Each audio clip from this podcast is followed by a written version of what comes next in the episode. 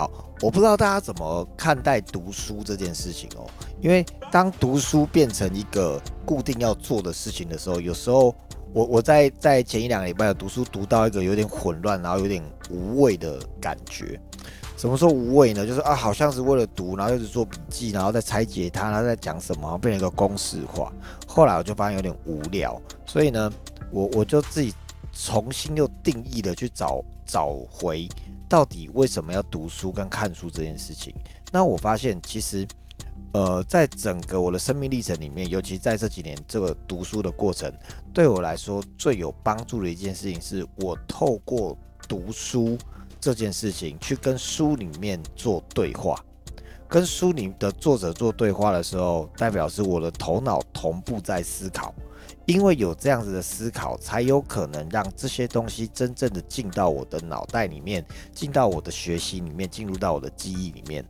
我觉得这件事情非常非常的重要，所以我很想分享给大家，不论你在看什么书，不论你选的书是什么，我觉得能带给我们思考的书是非常重要的。我们中国有一句古语叫做“学而不思则罔，思而不学则殆”，对不对？所以真的，这个思考是非常重要的一件事情。那这次读了这本书，我选它叫做《影响力法则》。它其实整个逻辑的它总共分成三大部分。第一个部分在分析的是影响力到底是什么？影响力到底是什么？为什么我们要拥有影响力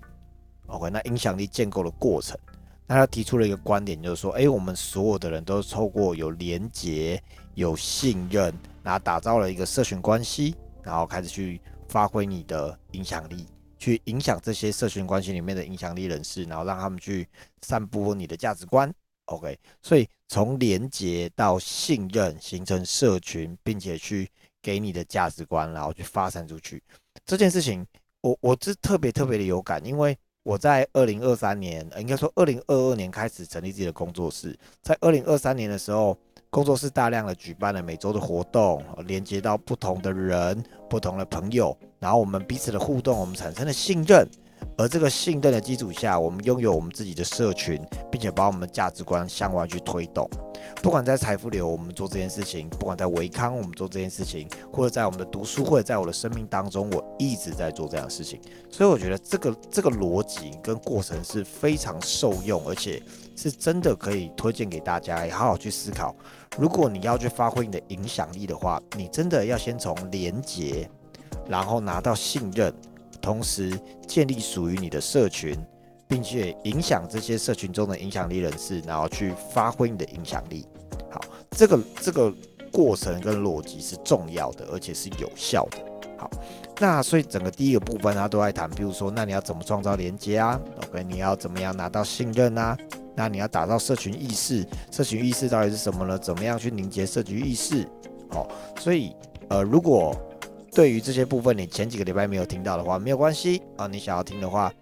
你可以来跟我拿连结，我会把连结给你啊，让大家可以更完整去做学习。好，那今天我们讲到第四个部分哦，应该说第四堂，因为这本书我们分成6次来讲嘛。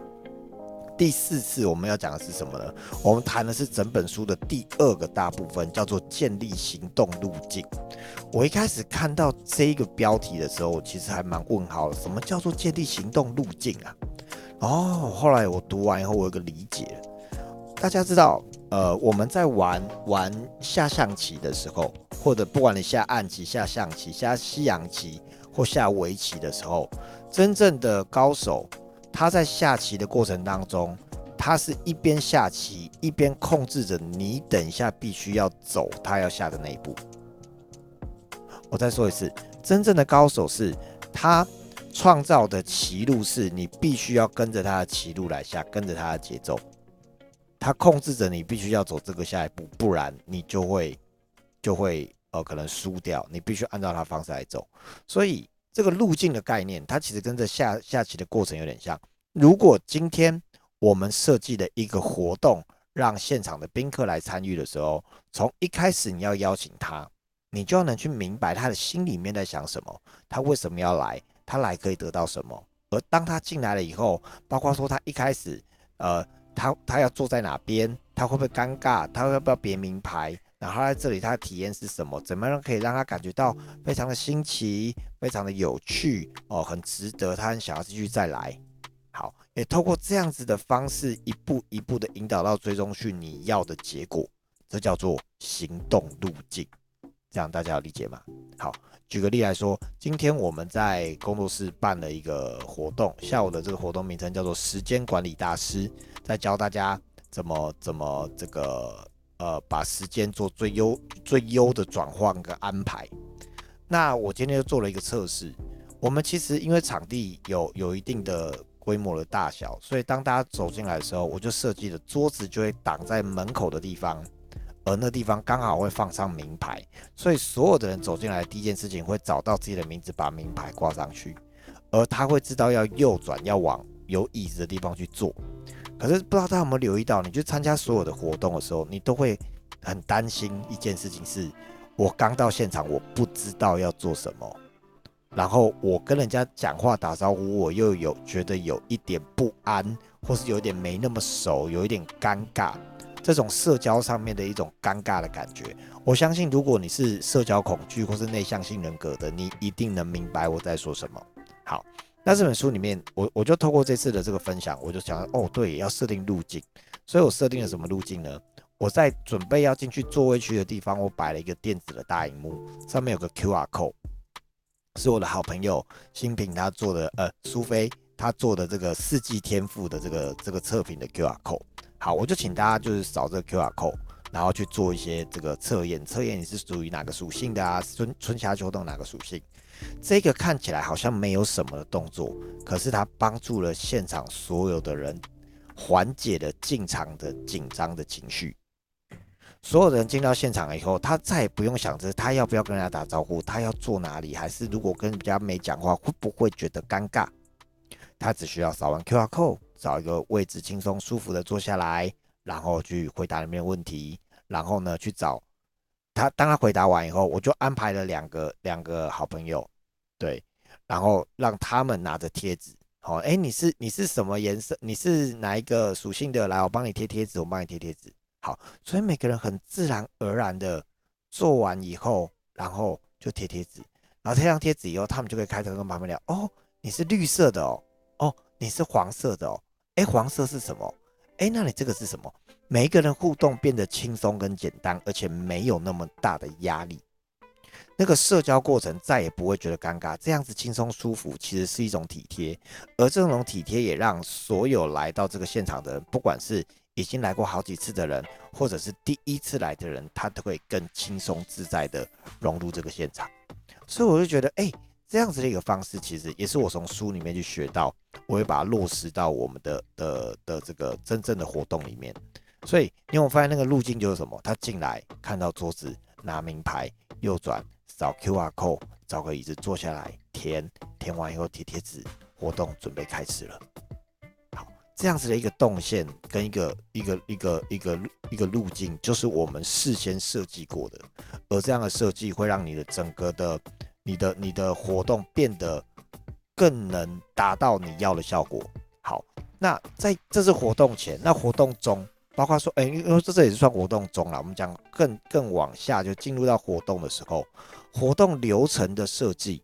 讲师你必须要在什么地方讲到什么程度，引导大家做到什么样的状况，书写什么东西，做什么练习，然后最后得到什么结果，最后 ending 在哪边，然后大家觉得哇，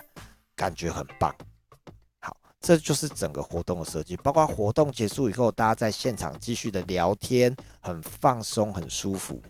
好，这些过程的设计，如果有跟我一起做过活动的伙伴，你就会很明白的是，哎，我们事前、事中、事后，其实我们都会去做这样子的安排，而这样子的安排才是重要的。好，回到这本书上，这本书上就在教导了我们是你要怎么样去办一个具有影响力的聚会，让这群人可以聚在一起。而且感觉很舒服，变成你的队友，变成你的影响力社群，而发挥你们更大的影响力。第二个，我们今天的第二部的章节，它就是在讲这个东西。OK， 好，所以呢，他先说到了，如果你要办一个这样子的活动，首先你一定要知道你要找谁，但请你不要锁定一个人，请你不要锁定两个人，并不是锁定的。你要做的事情是锁定一个社群，锁定一群人，锁定那个身份。举例来说，泰咪是他有两个孩子，两个孩子都是男生，所以他说他是住在男生宿舍。好，所以今天如果我们的对标，我们设定的对象就是男生宿舍的舍监，就是妈妈。好，所以呢，会来参与的全部都是生两个男孩子的妈妈。你看泰咪的后面马上出现了一个，然后你就会发现，哇，在这样子的条件下设定来的妈妈，你知道两个女儿的妈妈跟两个儿子的妈妈头发掉的程度是不一样的，大家知道吗？泰咪在疯狂的点头，哎呦，对，那个共鸣感不一样哎，对不对？好，所以今天我们已经有设定族群，所以我们不是专门设定要找泰咪来，我们是专门找这样子的妈妈类型来，这样大家有理解吗？所以活动最重要的是你要专注于找谁来，是那一群人，你要找哪群人来，宾客的类型是谁，而不是专注于找哪个人来，这样子有理解吗？成员资格的设定是这是很重要的，所以譬如说我们以前活动的习惯是这样，我今天做了一个活动，我准备邀请大家来。那传统的行销方式就是你就是大量的撒，四处的丢，有人来就来，对不对？但是我现在想邀请大家，如果以后你要办活动的话，你一定要先去思考到底这个活动适合谁，适合哪个族群的人，你直接针对这个族群的人去做连结、做沟通。举个例来说，我在1月30号，我们准备邀请皮皮老师，是我们国内一个非常优秀的这个儿童美术老师，然后他专门呢帮孩子的这个绘画做判读，去研究孩子心理，他也教爸爸妈妈，帮爸爸妈妈开讲座，教爸爸妈妈怎么认识孩子。哇，我就觉得这个很棒，对不对？那我们邀请他1月30号来开讲座，要讲给谁听？讲给爸爸妈妈们听。那我的目标对象是谁？爸爸妈妈。那我其实还有一个目标对象，叫做教育机构的老师们、园长们或是负责人。为什么？因为我想要让我的场地，我的场地的价值观是我想要让它成为一个学习，然后一个学习的平台，然后很优秀的教育能量可以在彰化支持到更多彰化地方的家长们或者孩子们。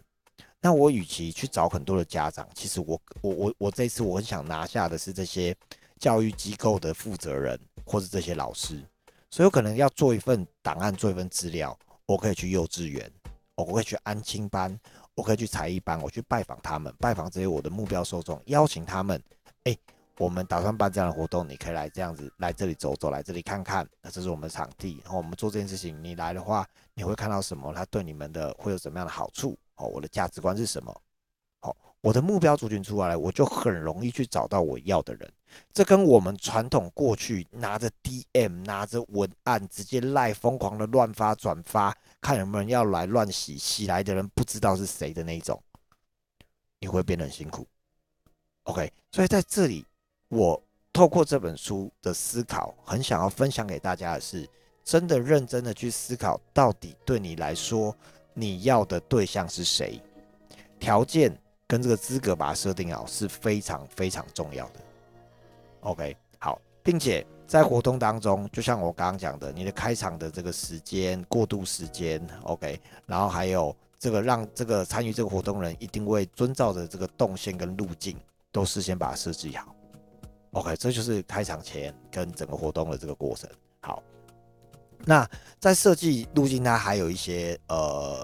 秘诀要分享给大家。他先举了个例子，而这个例子呢，主要在讲的是价值观这件事情。有一个教练叫做范洛利·坎德斯啊，这是翻译名称。他原本是个芭蕾舞老师，然后他后来在美国的一个学校教这个体操。OK， 当体操教练，那他是最顶级的体操教练。他教的孩子都是可能在入学之前就已经参加过奥运这么厉害的孩子，等于世界顶尖的孩子。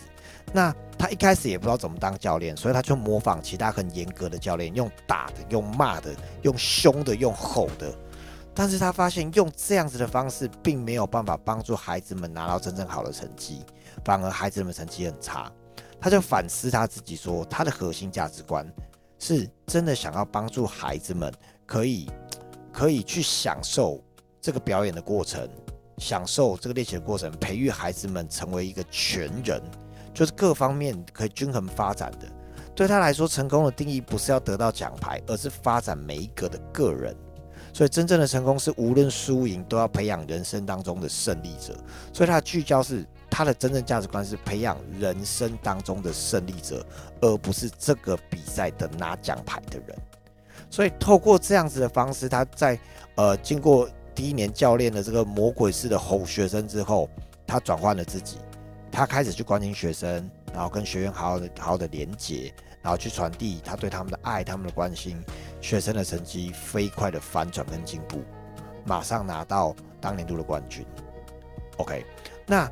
他也要持续的成绩持续往下的时候，他持续怎么样做，然后更深入的去了解学生，支持学生，他们成绩是越来越好，一直到他们遇到一个大事件，就是他们对上的王牌选手，就是在跟他越来越亲近以后，把内心的不堪的事情跟老师分享。他跟老师说，他被对上的医生强暴了，被性侵犯。OK， 然后在这个当下，比赛已经就是全国的大赛，再过几天就即将到来的状况下，学生跟他讲了这件事情，哇，他心里面非常的纠结啊，他该怎么样回应这件事情？他可以把它压着，反正比赛完以后再来处理，或者是他现在选择就来处理这件事情，可是会不会造成选手们心里面的不安，造成表现的成绩很差？他有个纠结，但是他最后，他问他自己的内心。他想要真正的成为一个表率，不是为了比赛、为了奖牌，而是真正的让孩子们知道这里是安全的，我们是要支持彼此的。OK， 我是愿意帮助你们的，我是站在你们这边的。所以他把这件事情揭发，就没想到这个就是在几年前非常有名的一个校园的医师性侵事件。你知道那医师后来有更多的被害者出来爆料，就是说出来投诉。结果他性侵犯了高达250名的学生，过去到现在，这名医师 OK， 但是也因为这样的事件，让学生真正对老师感觉到非常的感激，而且谢谢有人为他发声。学生说的是，这让我走上比赛的竞技场的时候，我可以更光明正大、抬头挺胸的去面对这一切。所以当年度他们也获得了全美的冠军。OK。所以我觉得这个是非常重要的一件事情，是它不只是为了那个奖牌，奖牌只是一个附属品，而是在整个过程当中，我们核心的价值观是什么？譬如说，我们现在在帮学员做减重，当然数字减下来是我们要的结果，那就好像拿奖牌一样。可是如果数字减下来，他不快乐或他不健康，这样子是我们要的吗？绝对不是的，应该是说。我们是追求一个他的身心灵健康跟平衡，然后很稳定的状态之下，而数字的成果是自然而然的达到跟完成。我觉得这个是重要的。好，所以在这个地方我们要谈到的是，设计路径的时候，你一定要先有一个你自己的核心价值观，而在你的活动里面，这个价值观它会被收到，而透过这样的价值观，你才会找到对的人跟延续对的聚会。好，所以呢，设计路径的关键叫以终为始，就是你要知道你最终你的诉求、你的价值观是什么。那因为你知道你的价值观是什么，你就会知道你要找谁，你的成员会是些什么样的人，他们都思考些什么。OK， 你要让他们体验到什么样的价值观，然后并且透过在交流的过程当中，你要去设计怎么样的交流会让彼此建构出一个你们属于你们的文化。譬如说，我们今天下午的活动。大家来到我们的场地，就会知道我们场地的文化就是很温暖，就是很互助，是很中正，很愿意支持的。OK， 然后第三个秘诀叫做发现，发现的是持续用对的方式、对的人吸引他们来参与。怎么样去吸引到他们来发现这个活动，持续来参与？好，所以有三个模式是设计路径的关键模式，第一个叫成员资格。第二个叫互相交流，建立文化。第三个是发现对的人。好，你要以这三个面向来做设计。好，他举了个例子，有一个叫做美学芬芳早午餐哦，我觉得这例子很酷，就是这个作者啊，他们跟一间花那个专门快递鲜花的那个的公司合作办的一个活动，然后呢，他邀请每一个要来的新朋友的成员，都跟他们说，我们这次呢会供应早午餐，然后请你先提前准备3位你非常喜欢的人的名字跟地址，然后到现场的时候呢，他们把大家分批带开，然后会请非常有名的花艺师教他们怎么样把鲜花绑成漂亮的花束。只有成功绑成花束的人才可以上台做自我介绍。而你知道参加这些活动都是奥斯卡的导演啊，或者非常有名的博士啊，就是很棒的一些产业人士。OK， 那他们在我这个过程当中玩得好开心哦。玩完以后，你知道那个主办单位就跟大家说：“好，谢谢你们，大家今天完成你们手作花束。那我们请你们将你们都已经给我们一份名单，是你的3位你的好朋友。然后我们会把这个花寄送到你的好朋友手上，代替你寄送给他们。我们的快递员已经在外面等着了，并且到的时候呢，我们会拍下他们收到花的照片，并且把这张照片送给你。”哇，你知道吗？我读到这里的时候，我超感动。我觉得这也太厉害了吧！我好想要参加这样子的一个活动哦。我也想说，我们有没有可能性办一个这样的活动？因为真的会很感动哎，收到花的很感动。然后这个花是我自己手做的，而且他收到花的时候拍了那个照片，会回来让我做收藏。哇，这个真的是太厉害了！所以我们来分析这个活动。首先，他找到了这群成员。OK， 是他的核心价值观就是对于送花这件事情，他会觉得独特跟特别，他是温柔的一群人，有感的这一群人。OK， 那这间公司的核心价值也很明确，就是他们的核心价值就是要让收到花的人感觉到自己很特别，收到那份温暖。好，那在整个设计的过程当中呢，有一个原则就是，所有的活动的体验最重要的是在最后一刻。最后一刻一定要是高潮。你前面玩的再嗨，最后一刻收的很烂，他就觉得今天活动很烂。你前面玩的不怎么样，最后一刻很嗨，就是说今天活动很棒。哦，这个东西很妙哦。哦，所以为什么最后我们每次活动，哦耶，谢谢大家耶， 我们明年见，为什么都要拉那么高？其实跟这有关系的。OK， 它是一个心理的制约。OK， 这很有趣的地方。所以，当他做完花束的时候，他跟他说他还要送给他的朋友，然后还会拍照回来。哇，他整个觉得这个活动超赞的。OK， 然后在交流的过程，他们建立了一个叫手作的文化，手作的温度，他们建立了这样的文化。然后他们怎么找到对的人？透过这个活动，你觉得收到那些花的人会不会是对的人 ？OK， 体验这个过程的人会不会是对的人 ？OK， 我觉得这是非常非常酷的一件事情。OK 哈，所以他实际举了这个例子。好，那当然呢，在设计这个活动里面，他还有几件事情，也在书里面提醒大家。譬如说，你要重视伦理。什么叫重视伦理呢？就是说，你可以保持神秘，但是如果有任何的品牌行销，或是有任何有可能让对方不舒服的事情，你一定要诚实的事先告知。然后再来，要把宾客的最大利益放在第一位，放在心上。还有，在办活动的时候，放下不必要的完美主义，因为不会有任何事情是完美的，任何的小插曲，任何的错误都有可能形成那个活动非常独特的完美，所以放下你心中觉得一定要完美的这个部分。 OK， 好，这个就是在第二部鉴定集中路径的第2个章节，讲如何设计路径。好，那再来它第3个部分。 OK， 应该说第2部的第3章啊，他讲的是创造社群的路径。所以呢，我们今天来讲，除了办活动，那如果我今天要创造的是一个社群的话，我要创造一个 group， 我要怎么做？好，我在那边邀请我的伙伴们真的都认真的听这一段，因为我这一段我听了我非常非常的有感，而且我觉得我接下来会持续的这么来做这样的一件事情。OK， 在这一个章节呢，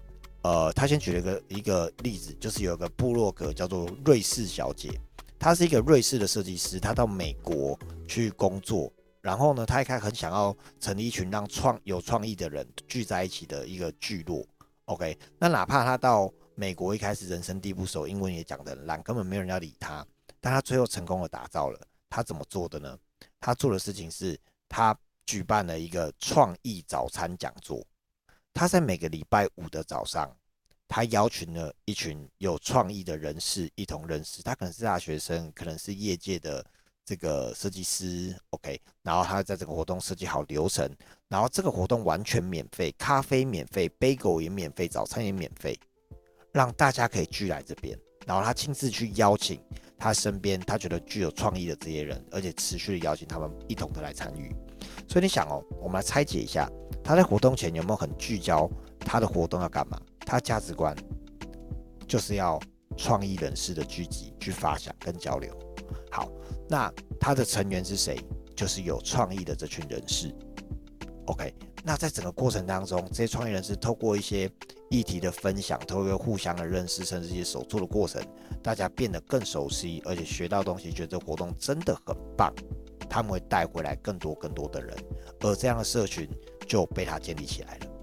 好，但是这件事情也没有这么简单。为什么？因为如果你要建立一个社群的话，你要建立一个 group 的话，就像我们今天在开玩笑来说，我要创造一个邪教。好，各位，你如果要创造一个邪教的话，那你也一定要持续不断的进行，你知道吗？你如果只有一次就结束了，不好意思，那就是结束了。如果你今天要打造一个社群，最重要的叫做持续的力量，你要持续的举办社群活动。那社群活动以频率来说会分成3种，第一个就是常常举办的旗舰活动，大概就是每周会办一次那一种，就比如说像我们现在每个礼拜2的下午，或者是礼拜1的下午我会在台北，礼拜2的下午我会在彰化，或者说我们每个礼拜2的晚上的8点我们有这个分享会，这都叫做旗舰活动，就是每周会有一次的活动。 OK， 第二个活动呢，就是一年大概会举办个6到10次， OK， 可能是2个月或1季办一次的活动，那它会稍微大型一点，它会有个主题性的延伸活动。好，比如说以我们的读书会来讲，我们可能会办一个就是那个读过的书的拍卖大会。OK， 我读过这些书，然后想要就是送给大家，然后我们来做个拍卖会，好，一个怎么样的活动延伸会这样子。那另外还有个叫1年1度的大型集会，那它就有一个更大的主题，大家会聚在现场，然后做很大型的这种。好，这个也是比较有层次的去规划所谓的社群活动分成3类，所以基本上以你的频率来说，它规模大小也会有差，每周的可能1季的跟1年的。好，那整个创造社群有一些准则，我觉得在里面写得很好，我也想跟大家分享。它里面先提到所谓的无限赛局跟有限赛局。好，那无限赛局指的是在整个过程当中没有输赢这件事情，全部的人都有可能是赢家。什么叫做有限赛局？什么叫做无限赛局？有限赛局讲的是在一个游戏里面一定会有人输有人赢，譬如说篮球比赛就是有限赛局。好，那无限赛局讲的是在整个游戏里面它不会有输赢，它只会大家持续不断的往更好的成果去迈进，它是可以全赢的。好，所以无限赛局的全赢它有几个重点。第一，我们让所有的参与是始于善意。所谓的始于善意，就是我们都是善良的，我们都是愿意支持彼此的，大家一起去赢出来的。这个社群它是基于善意。在第二个，在社群里面要让彼此的关系感觉到亲密的、安全的、是自在的。我觉得我之前自己，因为我有时候并没有那么留意到成员之间、伙伴们之间可能会有人可能是比较内向性的性格，或是一群人聚在一起的时候，有的人可能比较不容易那么快的融入状况，因为我就觉得我自己是可以很快的嘛。那当我没有留意到这件事情的时候，我就有时候会创造出让人家觉得不安全的环境，就是来到这环境哈，突然你会不会要我做什么？我好担心，我好害怕。而这个不安全反而会破坏了这个社群的安全感跟平衡，还有亲密感。好，这是我过去的经验，所以也分享给大家。所以我觉得这样子的体贴是非常的重要的。哦，包括说我们刚刚讲的这个开场前的这个扫 QR Code 啊，这样子的活动，它都是非常温暖、非常重要的活动。好，再来，我们建立这样的社群，我们可以建立一个平台，让大家一直不断的重新参与，重新的在这个路径里面，重新的去做，譬如重新的去 run， 这个参与感会看到这个平台的成长。就譬如说，礼拜二的下午，我们都有固定的这个聚会。我相信越来越多的朋友，在中部的朋友都固定会来参加这个聚会，我们会聚在一起。你知道吗？我们今天下午那个时间管理大师，我原本想说这个只是一个比较软性的活动，跟大家分享时间怎么样去做安排跟分配。现场来了30几个人，你知道吗？我们从原本一个活动可能不到10个人，到10几个人、20几个人，到现在每次都30几个人。如果我们椅子再摆多一点的话，接下来可能每次都会有40、50个人，我觉得它是可以被期待的。而这个社群就因为这样的持续，它就建立起来了。OK， 好，那我们也建立这样的平台，让大家看到这个人数不断的增长。然后每一个人来到这里，我看我很不要脸的都把任务派给来的朋友。像我今天就把发贴纸的任务，我没有叫琪琪做，也没有叫菲菲做，也没有叫阿紫做，我就找做前面两个夏天人，对，一个是雨涵，然后一个是秀如，然后他们就直接拿着这个贴纸去帮大家贴。而因为做这件事情，其实他们有了参与感，他们也融入了这个社群里面，这是非常重要的一件事情。OK， 好，然后像我今天我就问丽玉说，今天活动结束，我们大家后面聊天，我就问丽玉说，丽玉你现在有没有觉得对这个空间特别特别有归属感？丽玉很可爱的转过头看了我一下，点了点头。她说：“自从我跟阿紫比较多聊天以后，我觉得我对这里有归属感了。”对，然后我想说：“哦，对哦，成员之间的这样的流动，这样的安全性是真的很重要的。”哦，所以你会看到我其实不断的在书里面去学到的东西，也一直应用到生活里面，去不断的印证跟优化，哦，去推进。好，那最后他还有讲了两个重点，就是说，那在活动里面我们可以提供一个入会仪式。那个入会仪式倒不是说你要在你手上刻一条疤，还是胸前画个10字啊，还是要什么很疯狂的，不用。就像我们今天就知道，你看我今天做这个设计，就是只要来参加我们活动的，都先扫一个 QR code， 然后自己是知道自己春夏秋冬什么人，那就是我们的入会仪式，就这么简单。我甚至之后我们可能会去专门做春夏秋冬的夹子，然后进来的人就把它夹着，就不用贴贴纸，因为贴纸还会掉，你知道吗？对 ，OK， 好，那最后就是按照每一个人拿手的强项去安排任务跟他的位置，让每一个人在过程当中可以发挥到最大的价值。OK， 这就是创造社群的路径。好，所以呢，第二步他在谈路径这件事情。首先他在讲什么叫路径，路径就是一个模式，一步一步去达成的一个模式。他谈到了2种路径，第一个是设计聚会的路径，另外一个是创造社群的路径。好的，那以上呢就是今天跟大家做的分享。OK， 我今天有练习把讲话的速度比较慢了一些，不知道大家有没有感觉到？